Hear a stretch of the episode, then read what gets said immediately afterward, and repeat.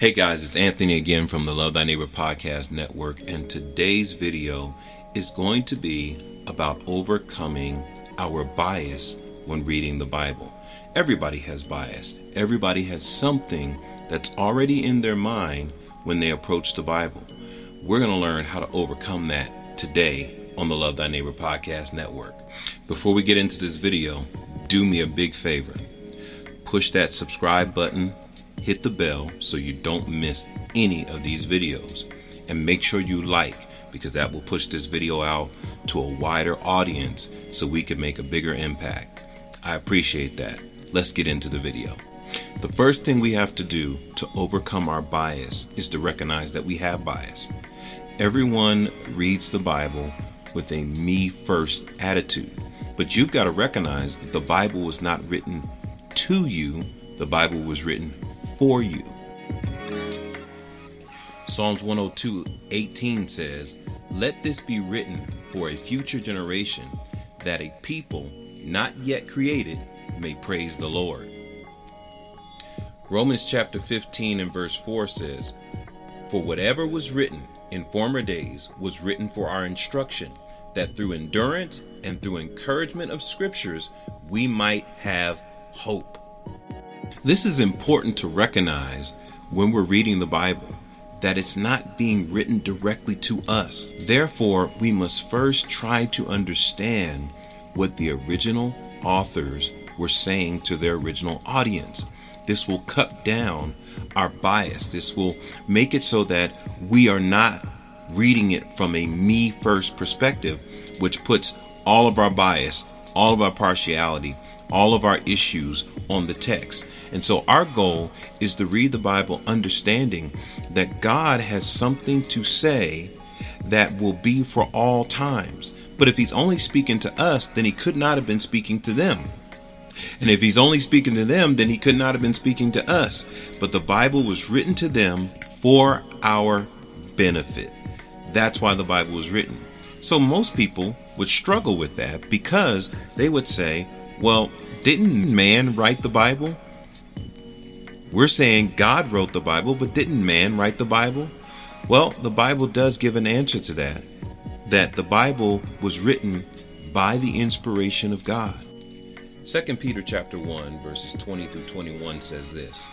Knowing this first, no prophecy of scripture is of any private interpretation, for prophecy never came by the will of man, but holy men of God spoke as they were moved by the Holy Spirit. So, yes, the Bible was written by the hands of man, but the words were inspired by the Holy Spirit.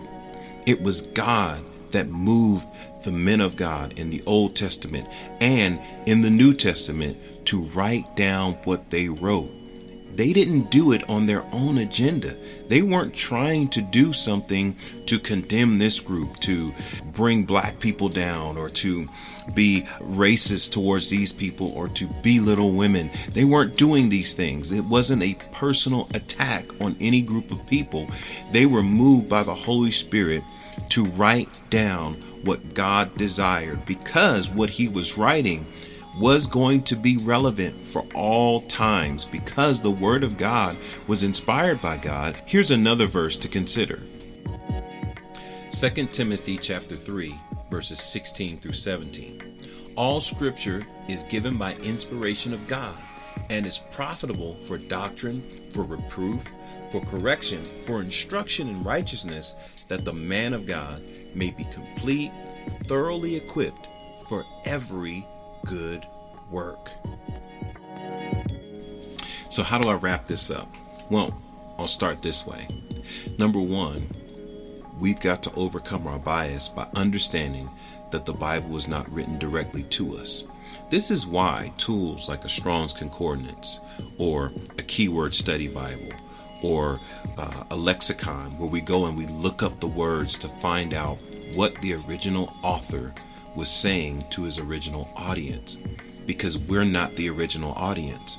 We are the benefactors of what God inspired the men of God to write to their original audience. And so now our job is to study and search the scriptures to understand what was being said before we can apply it to our here and now. We got to know what was going on then and there before we can understand how to apply it here and now. There are only there is only one meaning to what the Bible is saying. The Bible verses that we read, there's only one meaning. But there are many applications, and those applications are based upon our current circumstances and situations. And so we've got to find a way to slow down and not apply it before we understand it. Number two, we've got to trust that the Word of God came from God. That even though it was written down by the hands of man, it was God who inspired, it was God who moved them to write what they wrote. This is done by faith, and faith does not come from man. Faith is a gift from God. And so we've got to come to God saying, God, I'm willing to trust you. And God then will deposit in us the faith to obey Him and live for Him. So I'll end with this. Solomon said it this way in Ecclesiastes chapter 12 and verse 13. Let us hear the conclusion of the matter.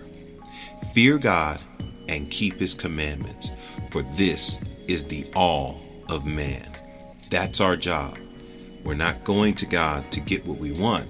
We're going to God to understand what he created us for.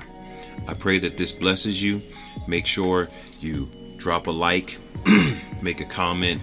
I have a video on how to read your Bible. That'll be down in the comments. Check that video out. It'll also help you uh, in understanding how to overcome your personal bias.